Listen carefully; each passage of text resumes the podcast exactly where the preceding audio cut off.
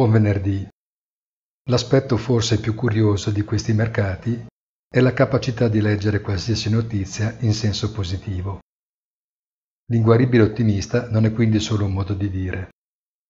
A fronte di un comunicato in cui si fatica a credere di non avere per errore scaricato quello della riunione precedente, La Lagarde è stata prodiga di parole che hanno rimarcato ogni singola riga scritta, confermando la politica incontrovertibilmente accomodante fino all'infinito, se la si legge alla luce delle previsioni di un'inflazione che non arriverà nemmeno a sfiorare il due per cento quest'anno, per ridiscendere di nuovo all'uno virgola cinque per cento per lo successivo.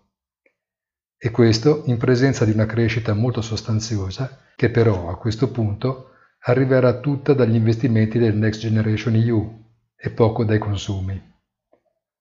In America, invece, il cui P I L dipende fortemente da quanto spendono i cittadini, il dato sull'inflazione ha toccato il cinque per cento, vicino al quattro per cento se si escludono le componenti più volatili di alimentari ed energia. Ma anche in questo caso i mercati salgono, convinti che si tratti di un fenomeno passeggero che non possa impensierire la Fed. O forse bisogna porsi il dubbio che ogni dollaro o euro o altra moneta stampata in più ogni giorno da qualche parte deve pure andare a finire. Un buon fine settimana a tutti e come sempre nel tardo pomeriggio di oggi il punto della settimana sul nostro sito easy finance punto it.